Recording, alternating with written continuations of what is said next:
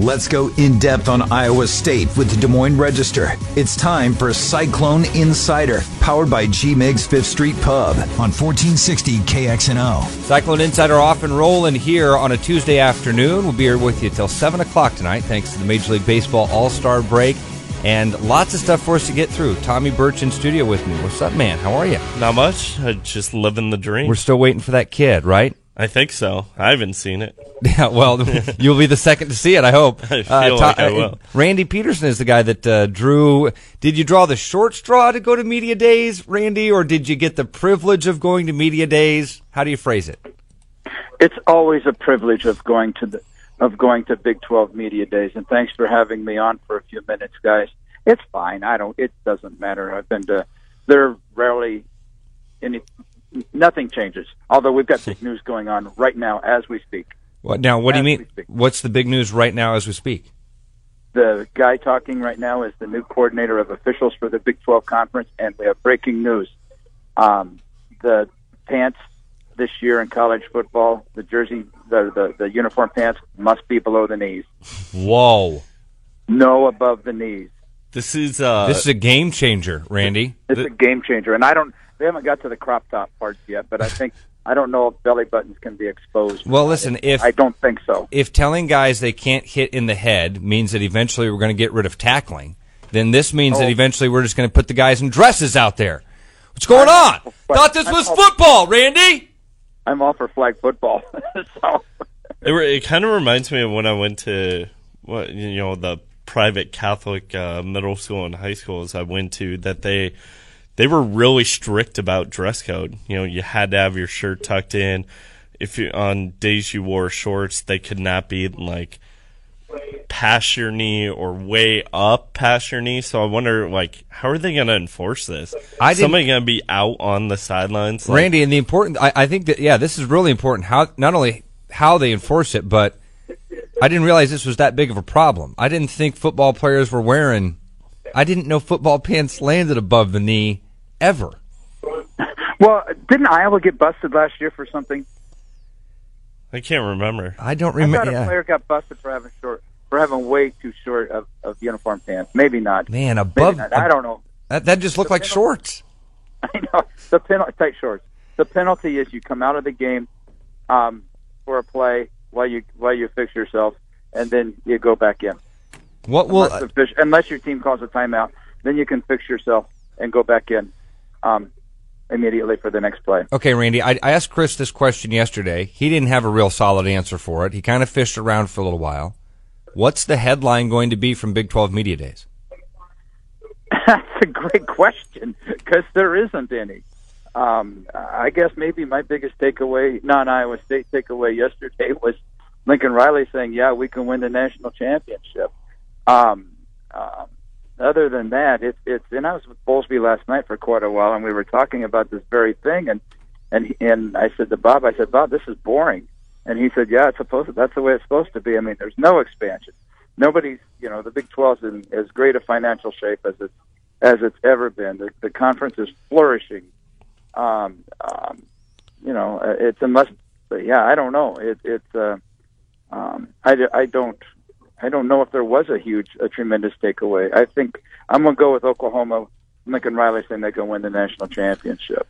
Randy, from an Iowa State perspective, I gotta imagine every year since you've been doing this, going to Big 12 Media Days, this got to be the most attention paid to the Cyclones because it seems like from a national perspective, and if you're not an Iowa State reporter, there are so many storylines to hit on that, you know, I, I said not an Iowa State reporter because these are stories well known to us, but just the idea of, you know, Matt Campbell's rising stock, David Montgomery being one of the best running backs in the nation, Kyle Kempt's story from um, rising from almost nothing to one of the most talked about quarterbacks in the nation.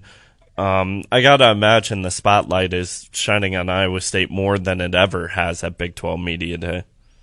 Well, yesterday when when they had their breakout sessions, and you know how that goes, Tommy. They sit, you know, they sit at, a, at a, their own little individual podium, um, um, away from you know everybody else. Matt Campbell was, had a crowd throughout his whole 90 minutes while he was there. He had a crowd. I mean, a, a sizable crowd.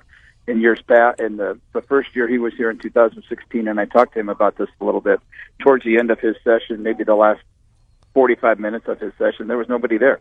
I mean, he was just looking at his cell phone during those times. He was he was bu- generally busy with with multiple w- reporters jamming microphones or jamming microphones and and jamming microphones and tape recorders into his face throughout the whole 90 minutes, and it probably could have gone longer. So that's that's a big that's that's a big change. David Montgomery had a lot of people around him as well, and he's um, he was very very good. I mean, he's very good to interview. He was, um, you know, these guys are, are and you know this. I mean, these guys are are very um, what's the word I'm looking for? Um, at ease at this thing. They're very they're very comfortable. I mean, this is they haven't been they haven't talked to us a whole lot. Um, so yeah, it's a chance for them to for them to kick back because the the season hasn't really started in earnest yet. So um, in that respect, yeah, it, it's good. And, and and Kyle Kempt was every bit of Kyle Kempt was actually he said. I said, "What's changed for you?" And he said, "I'm learning to be a better speaker." I didn't ever thought he had a problem. That's great. No, he had a problem, but but yeah, he's he'll and as Tommy knows, he'll be the second best quarterback in the Big Twelve. yeah, the thing about Kyle Kempt is, you know, I, I agree with you, Randy. I think he's always been a good talker, but not a great. And he never, I think last season, despite all the success he was not, that he was having, he never really spoke confidently. You know, he was very quiet, calm. Um, you could tell there were times where those large media, media gatherings would happen, and I think he felt a little overwhelmed. But now, that's that's probably a really good sign that okay, hey, he's ready for, I guess, the onslaught that's coming because he's no longer coming out of nowhere. Right, and he's got a backstory. I mean, the, the reporters, non-local reporters, needed to know about the coming back for the the you know getting his extra year of eligibility and and and things like that. So there, he I heard. I, I was just poking my head into a little bit of when he was talking into the breakout session. A lot of people were talking to him about about his, and you may know this, Tommy, and I don't about the success of baseball program at his high school because uh, maybe they had like three draft choices or something. He played no with idea. Carson Kelly, who um who is Okay. is in the Cardinals minor uh minor league system. I think I don't know if he played high school baseball, but he I, I think little league baseball. At some point Yeah. along the line, he played with Carson Kelly. He said there's at least three guys drafted from his high school all the time, every year in the, big baseball draft. I mean, that didn't really interest me, so I just kind of said, "Oh, cool," and just walked on. but uh, um, yeah, That's a- so that's- that's the kind of I mean, Randy, that would be like that would be like if uh, you had a high school that had three kids go to Alabama every year. Okay. Uh, that I mean, getting drafted out of high school is Three a kids. huge- getting three kids. That that would be like Yeah. yeah. If every year all of a sudden Roosevelt started turning out a pipeline to Alabama. Yeah, good point. Yeah, so maybe I guess maybe I should have paid attention. But anyway, um, that's okay though. Randy, how about this? I think this is something Travis would want me to ask, and it goes back to the the conversation about there really being no headlines with this, and maybe the, a short backstory and then the question. Um, the 24 hour news cycle that we have 365 days a year with all of these college football programs, you and Tommy are, I mean, this is your job. You guys cover you, you every day. You're working on stories for the Cyclones and essentially the Big 12. Has that made has that made media days obsolete? Is it time to get rid of this this process? Not at all. Okay. Not at all. This is this is a time where we can come together and and um, you know we we've got Bob Bowlesby at our disposal whenever we want him. We've got various people from from all walks of of of, of uh, um, college football walks of life available to us. Um, hey, we can share re- ideas with other reporters that are here.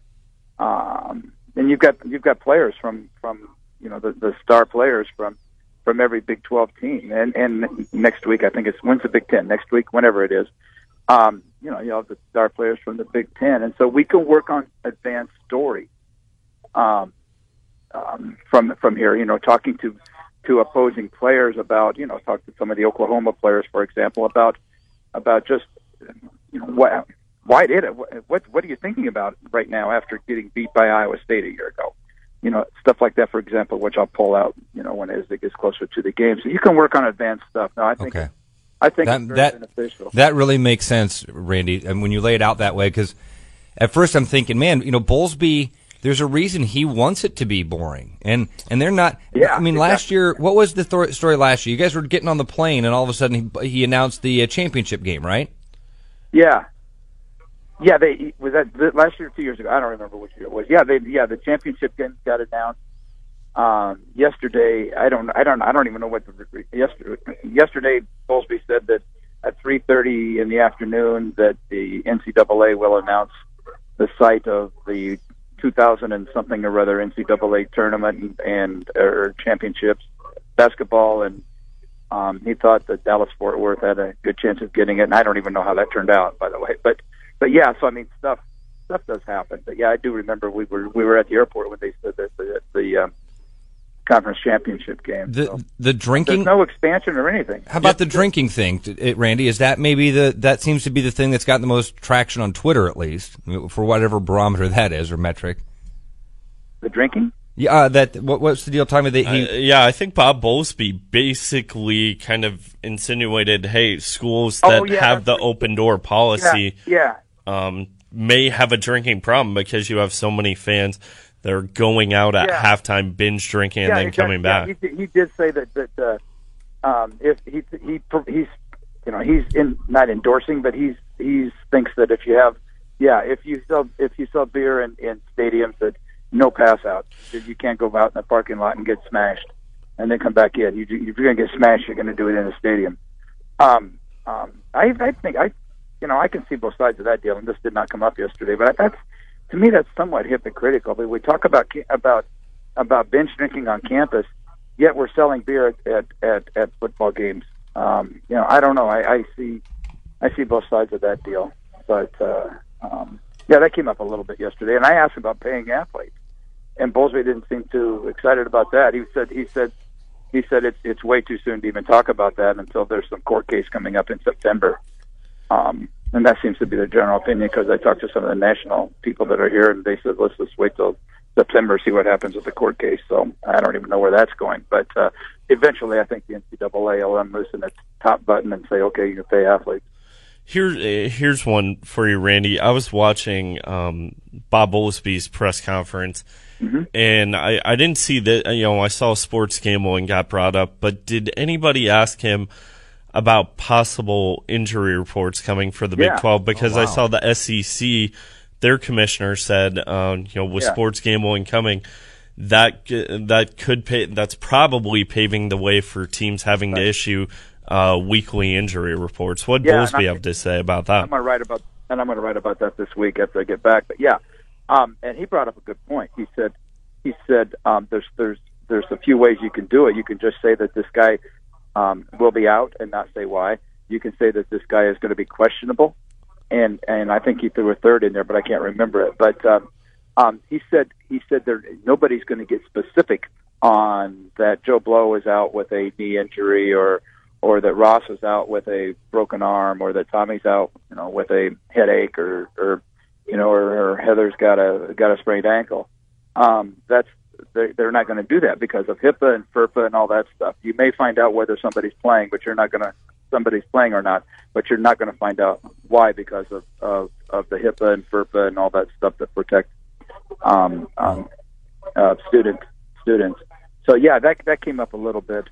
Um, but he said there's going to be have to be more exploration and more um, examination of, of that before it's it uh, comes. And in any way, gambling is is still a ways off uh, for some people anyway. So I just assume coaches are lying to us about injuries all the time anyway. I think I think you can say I think you can say that's true um, in more than fifty percent of the of the time at least. I, I have never come through. I've never covered a coach that that was completely one hundred percent forthcoming about about injuries. So yeah, I think I think that's a pretty blanket statement you can make and make it accurately. Is that a good thing, Randy, that they would have injury reports? Yeah, I, I think so because if you're going to have gambling, you're going to you know you're going to have you're going to have have um, um, guys you know big time gamblers. Yes. Here's the thing, Randy. I managers or something. I don't think I'll buy that there's or trainers. I don't think I'll buy that there's a correlation because there's big time gambling happening right now, and you don't Right. have you don't have those injury reports. So I think that's kind of a weird You don't thing. have those injury reports public. yeah, right. That great know that- point. how do you know that a big time gambler? How do you know that a big time gambler isn't paying a a student trainer or a student manager um, of a, of a team?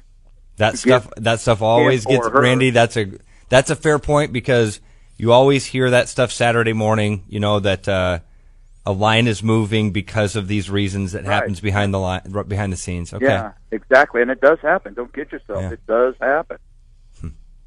Randy, thanks a lot for giving us time, man. Travel safe on your way back home. Hopefully, you guys get some sort of bombshell here today that uh, you know you get to you get front page. Hope I see Randy Peterson on the front page tomorrow with some bombshell from the Big Twelve. Bill Snyder retires.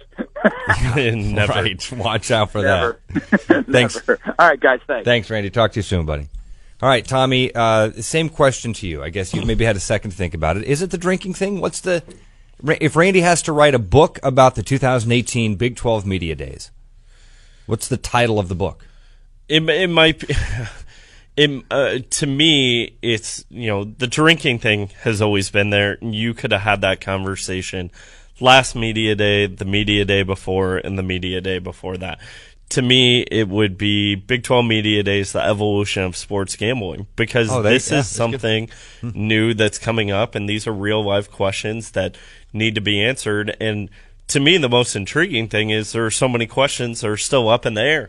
And gambling on sports is rapidly coming. It is coming really fast. Legalized. Legalized sports gambling. I think that on we, sports. when we're having this conversation, man, I would love to be down there with Bowlesby and these head coaches and these athletic directors as they're kicking this stuff around because I have a feeling there's so much th- like this stuff going on. You know, like Randy. Well, once once gambling starts hitting our sport, it's hit your sport. There, Yeah, it's already there. It's there. no longer uh, swept under the carpet or done, uh, you know, in back rooms. Everybody you know? knows It's- I'm pretty cynical about the way athletic departments are operated, the way that the NCAA influences.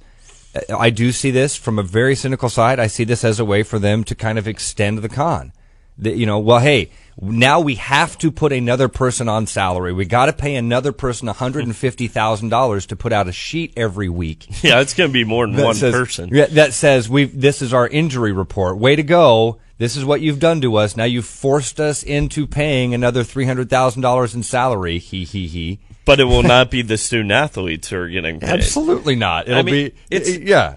but you know, you, I, I don't have to be at Big Twelve Media Day to know what the conversation is like amongst coaches and administrators. I've already talked to enough of them to get a pretty good understanding of what the entire landscape, for the most part, might be. I mean, coaches um, and administrators, they don't want it. They hate it. You know, this is another way to, um, you know, maybe influence games. It's added pressure from their uh, viewpoint to student athletes. It's all that. I think the actual players really don't give a crap. Yeah, that and I would say to, again, i- in I would say to all of those guys, you missed that boat. yeah, That, exactly. That ship sailed. I think it, uh, you know when it comes to pressure and stuff like that. I think yeah, it's just maybe it just adds a little bit more. But look, pressure's always there. Whether it's to keep your starting spot, keep your scholarship, knowing that people are already betting, the pressure of fans, all that stuff, media.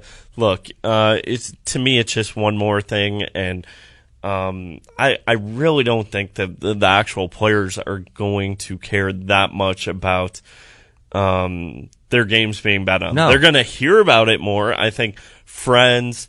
Um, you think so? Know, I, I, I guarantee guys on the team, their friends are going to be talking to them about lines moving, stuff like that. you don't I think, that ha- that's my point though, Tommy? I think all that happens now. I think it's going to happen even more now because I think I think there are a lot of college kids that just don't know where to go to place bets. You know, and now it's going to be more since it's it will to be, you could more easily it- accessible. Yeah, you can do it on, your cell phone. phone. That's yeah. If, So- if if Representative Highfill gets his way, yeah, you'll be doing it from your phone. Yeah, and not to say that there aren't college kids that are already gambling. I think there are a lot, but now I think it's just going to be so much More more, easily, Okay, so much so- more accessible. So then, what what role needs to be created or what role does the football team, what does Matt Campbell have to do? What does he now owe his players now that this is an added pressure, distraction, whatever?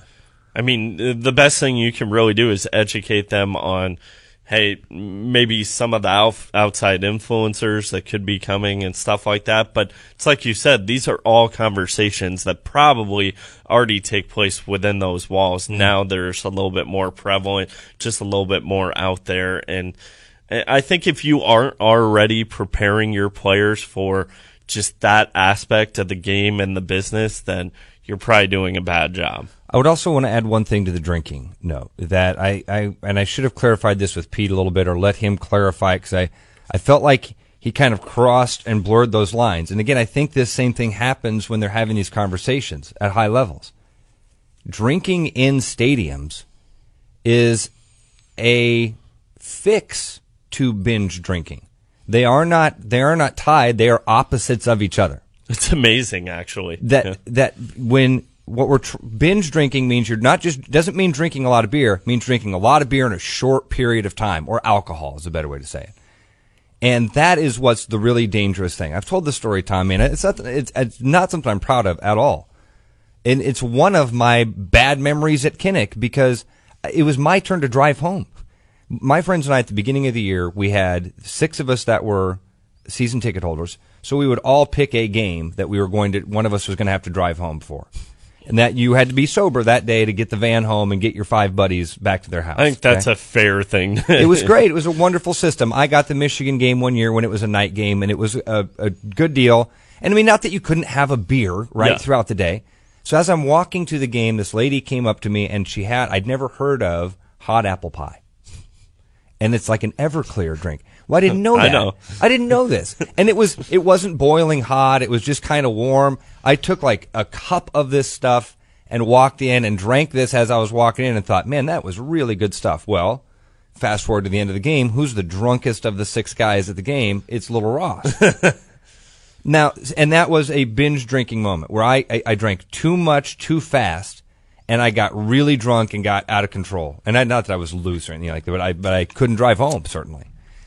So if the if if alcohol is allowed to be purchased in stadiums, the theory is that you'll get less people that are chugging hot apple pie out in the parking lot, and they will come in, and then now you're looking at seven dollar beers or eight dollar beers.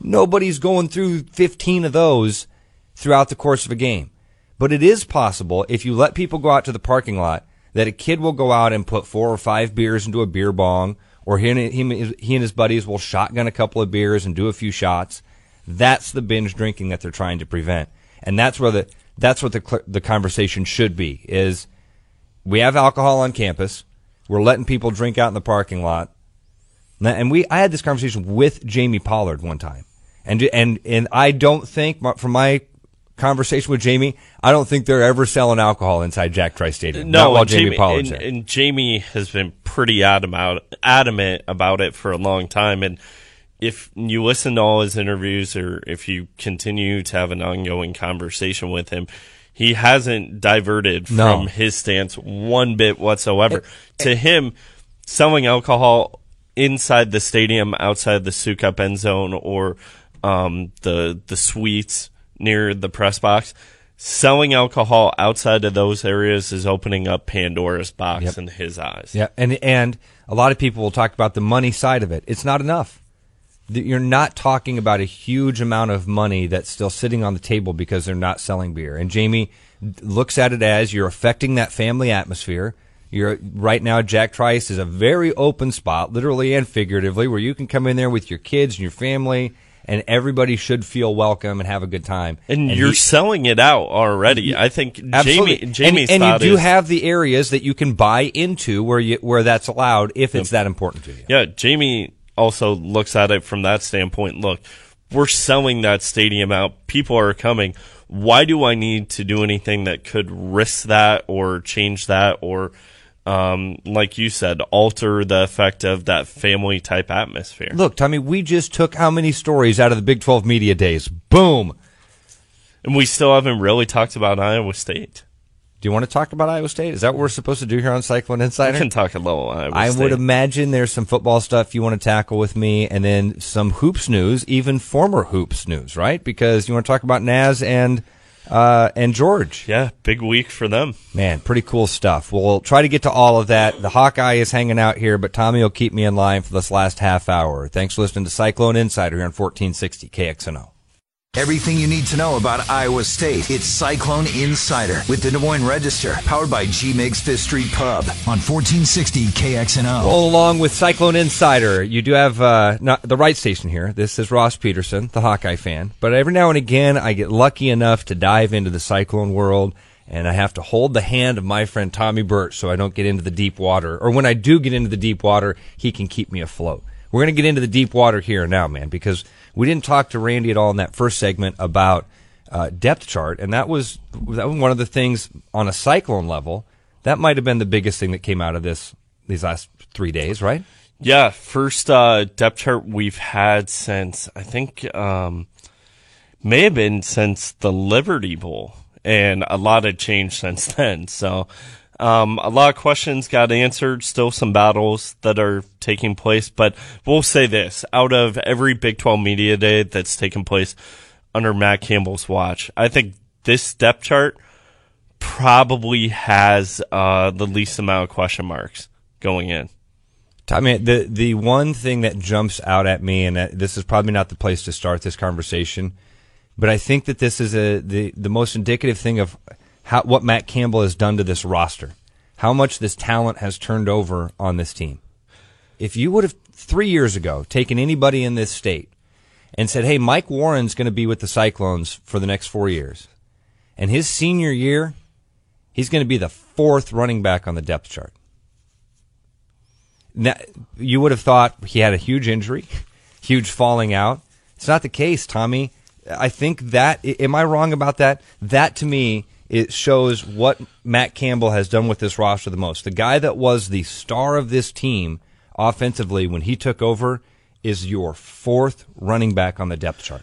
Yeah, Mike Warren was the face of the program at one point, and I think Mike Warren and was the deservingly guy. so. Great Yeah. freshman year. You rush for a thousand yards, you you're getting all those accolades for a reason. And I think Mike Warren was one of the guys we used to talk to down at Big 12 Media Day. Now you you look at who the face of this Iowa State program is, and Randy Peterson wrote this column. Is it's David Montgomery, and I think you're right. That kind of epitomizes where this program was and where it's at now. Where not only David Montgomery, you look at if, if something happened to David Montgomery, yes, I think that would be catastrophic. That's horrific. I mean, David Montgomery is going to be the lifeline of that offense and that team.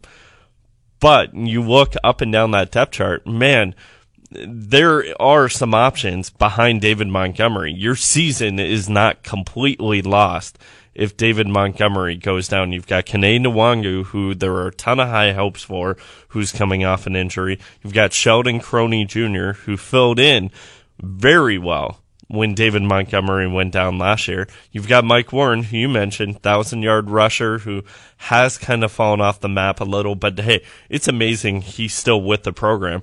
And then Johnnie Lang is probably the most intriguing of the, of all the guys as this kind of blue chip uh, prospect uh, who's from Florida, got into a little bit of trouble, uh, lost all his scholarship offers, uh, and then got a second shot with Iowa State.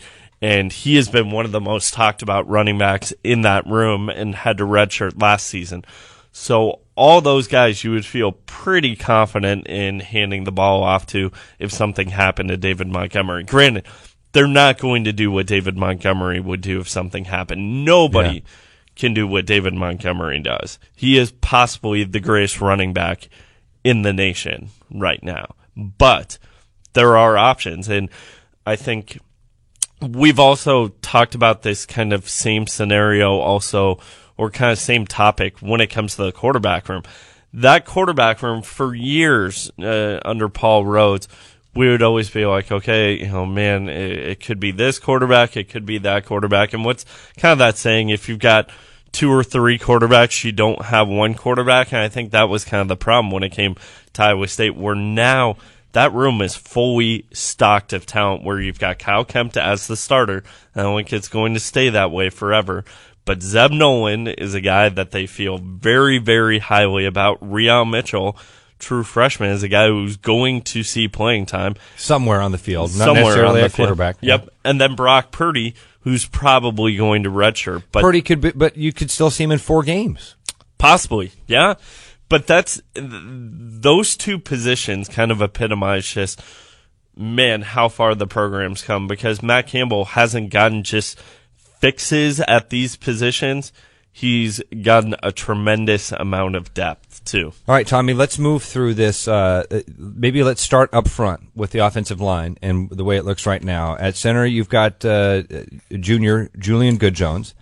Right side of the line is is it uh, Josh Knipfel, Knipfel. Knipfel, and then Bryce Meeker. Yep. And there are some kind of question marks when you look around that because um, also kind of the last spot that you hadn't mentioned left was left tackle with Sean Foster. He's listed as the starter, but I don't necessarily know if that's going to be the case. Kind of the wild card of all those names you mentioned was Julian Good Jones because it does list a battle at center with Julian Good Jones or Colin Newell. Julian Good Jones is not battling for a starting spot. That's where kind of the misleading part of the depth chart is, where Julian Good Jones is going to be a starter. He can play guard, he can play tackle, he can play center. He is the most versatile member of that offensive line. The key is where's Julian Good Jones going to be playing? Is he going to be playing left guard? Is he going to be playing left tackle? Because his versatility opens up a spot for Colin Newell, that redshirt freshman who he's quote unquote battling with on the depth chart at center, and they love Colin Newell. Colin Newell will be playing substantial snaps this season. So, so Newell at center, Julian Good Jones, then maybe at left guard. Possibly. Is that right, Yeah, now? I mean, I looking think at the depth chart, that, that's your weakest position. I mean, I'm not trying to, but you've got th- two is posted there: Josh Mueller or Will Wyndham or Ogie. Yeah. Yeah, to me, that's probably the biggest question. I mean, the whole left side is probably the the biggest question mark because, yeah, you know, Sean Foster got some playing time last season, but And um, you, you mentioned that earlier that you, that's maybe not a lock in either. And they Yeah. do they don't have an or with Robert Hudson. Is Hudson the guy that you would see at left tackle? Or no, I could see Good Jones. I mean, Good then- Jones could slide into one either left guard, or left tackle, and that bumps up Colin Newell to the starting center. So. To me, it's going to be okay. Do they have a lot of faith in Colin Newell to take over the starting spot? Which I think they're getting to that point. And if they do, then um, Julian Good Jones can slide out somewhere else because he is going to have a starting spot. It's just kind of a matter of where. the wide receiver corps uh, is stacked. I think this is, I, I still think in a way underrated. I was shocked when we talked to Phil Steele a couple weeks ago. He didn't have the Iowa State wide receivers in his top 50 of wide receiver groups. And that just seemed, and when I mentioned that to him, he did even said maybe it was an oversight. This is a really talented group of receivers. Yeah, it's easy to do because you look up and down Iowa State's wide receiver corps, and they lose three of their top four wide receivers from last year. Most notably, Allen Lazard, who was one of the faces of the program last season. So it's easy to look at that corps and be like, oh man, they lost a ton. But they've always had a ton in that room. For years, we're always talking about how are they going to spread out the ball? How is everybody going to kind of get their love? And kind of, you know, obviously the leader in that room is going to be Hakeem Butler. My thought with Hakeem Butler was if Hakeem Butler was playing as much as he is now as a freshman, and that has nothing to do with talent, that just has everything to do with the fact that he was in a loaded room. If he was playing as much as he could have been as a freshman, didn't have Allen Lazard behind, you know, in front of him, and would stay for all four years, you'd be talking about Hakeem Butler possibly breaking Allen Lazard and Todd Weiss receiving records. But that's the situation that Hakeem Butler's in. He's had always loaded wide receivers, and let's be honest, he may not stick around all four years. He probably besides David Montgomery has as much pro potential as anybody because six foot six, 225 pound wide receivers, that definitely plays the part in the NFL. So Hakeem is going to be the guy in that room, but man, Deshaunte Jones, he's now a junior. Everybody was And- raving and about now- him as a freshman. Me, my re- he's a true junior too. He's yeah, he not- played as a true okay, freshman. But the thing is, two years ago, everybody was talking about what a great story he was playing as a true freshman, having as big of an impact as he did. But then last year, he was kind of the guy that got lost in the shuffle of all those numbers because you had Lazard, you had Trever Ryen, you had uh, all these other options where it, it it's not saying that Deshaunte Jones had a down year. It's just saying that Iowa State had so many other options where I think come this season we're going to be talking about Deshaunte Jones a lot more, kind of along the lines that we did his freshman year. So Tommy, when we get back, let's move to the defensive side of the ball, and we'll kind of break down that depth chart real quick, and then we can talk a little bit about basketball. I know there's a, a few hoop stories that you wanted to bring to the table today. We're on till seven o'clock tonight. All Star game will be starting right at seven when Tommy and I sign off. Tommy and I are probably just going to fire it up here in the studio, crack a few, hang out, just watch the All Star game. or you got to do iCubs. No, no, I can watch it. Oh man, we might have a baby in the studio here. Let's find out what happens. It's going to get crazy tonight. Cyclone Insider will wrap up next. You're on 1460 KXNO. Everything you need to know about Iowa State. It's Cyclone Insider with the Des Moines Register, powered by G Migs Fifth Street Pub on 1460 KXNO. Wrapping up Cyclone Insider here on 1460 KXNO. All Star game getting ready for first pitch here in about 10 minutes. Tommy, we, I guess while we're on here for a second, did you watch Home Run Derby last night? Did you enjoy it? Oh, I watched the heck out of it. Yeah, it was it was the most uh, fun fun I had watching a home run derby since the steroid era. I have heard a lot of people say that same thing. That's not why we're here. We'll do that Friday. We'll talk baseball and all sorts of stuff on the call up. But uh, today we're we're focusing on Cyclones. We got through the most of that offensive side of this depth chart. And in these last couple minutes, Tommy, I'd like to talk a little bit about this defense. Then maybe we can mention George and uh, and Naz also. Where should we focus on this defense? Uh, Should we start with the defensive backfield? yeah, Okay, yeah, right, yeah. I'd like. I. I think that seems like because are there more questions back there? I mean, you, obviously you've got Peavy and Payne that are going to kind of be your your starters out on the edge. Is it going to be? Is it Greg Eisworth and Lawrence White? Those your starters at safety? Yeah, I mean, I think the probably the the safety spots are kind of the biggest question marks, Yeah. but I think Iowa State fans feel pretty good going into the season, knowing, hey, Iowa State kind of got a sneak peek of what life was going to be like without Kamari Cotton-Moya and Evrett Edwards because they were both suspended for the Liberty Bowl, and they had guys like Lawrence White uh, and Braxton Lewis filled in really well, but. Eisworth and uh, and Ruth and White are kind of going to be the guys that uh, are going to get the the bulk of the playing time at the safety spots. Now, Eisworth is a real interesting guy. He's a guy that went to Ole Miss, went to a JUCO, and then transferred. But um, he's been on campus even before the spring game, gotten a lot of reps. I think he is kind of the the safe choice, but they they do see something in Braxton Lewis there too. So that could be a battle that transpires eventually uh, once the season progresses. But right now, those other spots are uh, kind of Demonte Ruth and Lawrence White. Can, can, uh, Kanate uh, Jones, that's Deshaunte's brother. Um, could also battle for, for that starting spot at some point too. Yeah, he, true. Uh, he's a redshirt freshman. One of the kids that'll yeah. battle with. Uh, you're thinking Demonte Ruth? Yeah, possibly. Okay. And then at the linebacker spot, uh, obviously Spears, uh, the the guy that will. He's the what do you call him? He's the brick in the middle. yeah, yeah. I mean, he had a breakout season last year, and the crazy thing is, two years, uh, two years ago, a season before last season, he was a guy that barely got any playing time. The most playing time he got was on special teams, and I think he got in the Kansas game a little bit. And everybody plays during the Kansas game usually, but he um, he had that breakout season, that huge game against Iowa, just kind of carried it on. Probably the biggest thing at those linebacker spots is finding Joel Lanning's replacement. I think they have with O'Rien Vance, the Cedar Rapids kid. They have raved about him. He is a kid that possibly, I, I think, if that redshirt rule had been in place last season, he would have gotten more playing time. He would have gotten playing time as a true freshman and ended up redshirting. Let's talk about that defensive front. Chris has talked a bunch about this. About it. This is for the first time in a long time. They feel really confident with this defensive line, and they should.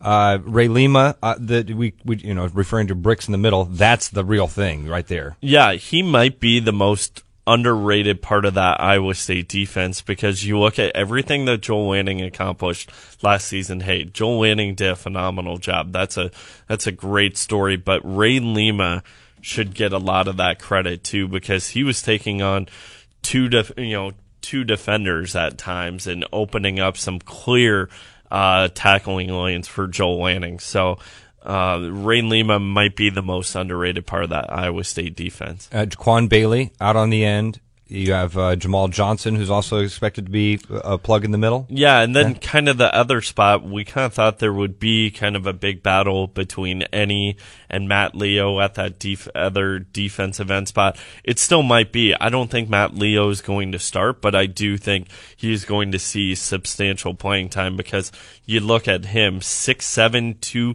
76. I think he's bigger than that. He is a huge, huge Australian human being who just wakes up and I think eats trucks for breakfast. So, uh, the thing is, he, it's like I say, he's an Australian dude who grew up playing rugby. He's still learning football, but the raw physical nature that he possesses once you get that synced up with the football knowledge, he could be a very, very good player. They list Kene excuse me, they list Kene Nwangwu as the kick returner, but punt returner is still a TBA. Yeah, that's going to be interesting to see. I mean, I, I could see that possibly being Kene Nwangwu or a guy like D'Andre Payne who plays defense, who can kind of be a jack of all trades guy. But this is where you really miss a guy like Trever Ryen and even Allen Lazard too. I mean, both those guys did a lot of really good things on special teams. But, and it is a very important part of Iowa State because you go back and you watch everything that Iowa State did last season.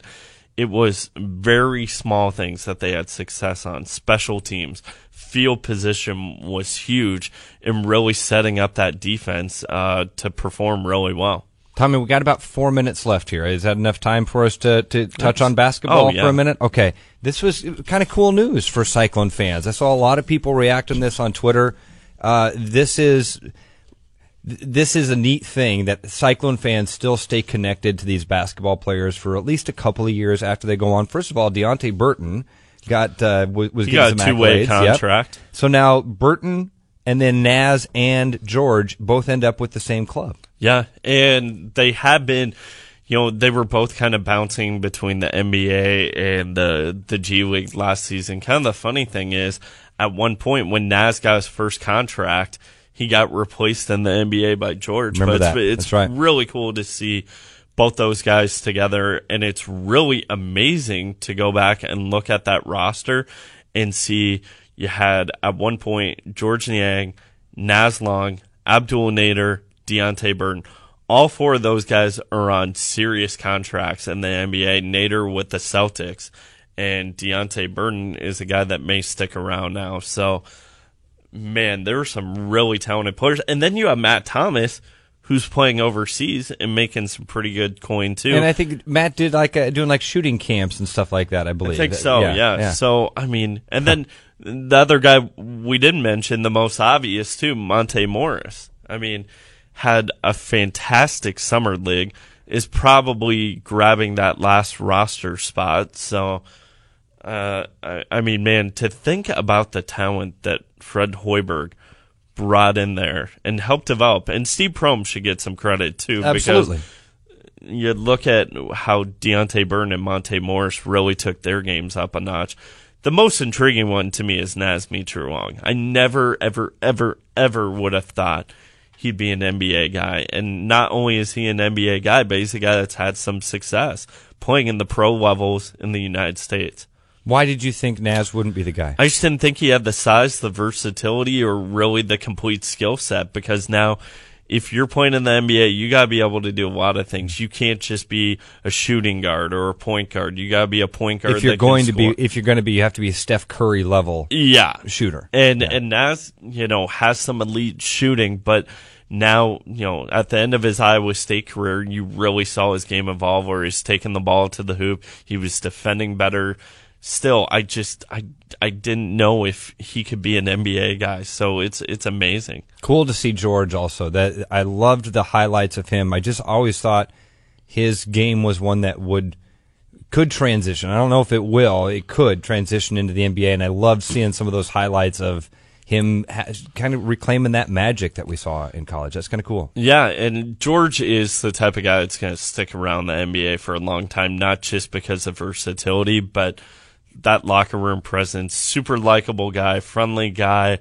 Um, teams want to have him in their locker room. All right, Tommy, what uh, what what should we be looking forward here in the next week? You got something brewing? Yeah, I got a big uh, feature story that should be running here in the next couple of days. Um, I think that's kind of TBD, but uh, so I don't know how much I can kind of give out on that. But uh, we have a lot of good stuff coming I mean, from Randy. Tell me, is it coming in the sports section? Is it? Yeah, am it I going to find it in Iowa Life? No, we- no, yeah, it should be coming in the in the sports section. Okay. It's about an Iowa State football player. I will say it's about an Iowa State football player. We briefly, for a few seconds, talked oh my about goodness! In the offense or defense? offense. Oh, Tommy, I love teasing. All right, we'll be back at it tomorrow morning. Heather and Travis will kick things off at 6 a.m. I'm sure Sean will be along if he answers the alarm. Then uh, Murph and Andy at 2. We'll come back at 4 o'clock tomorrow. Mitch Widmer going to fill back in. He'll step in for Chris. Uh, Chris, one more day off for him tomorrow. Then he'll be back with us Thursday at El Bait Shop. We will talk to you tomorrow here on 1460 KXNO.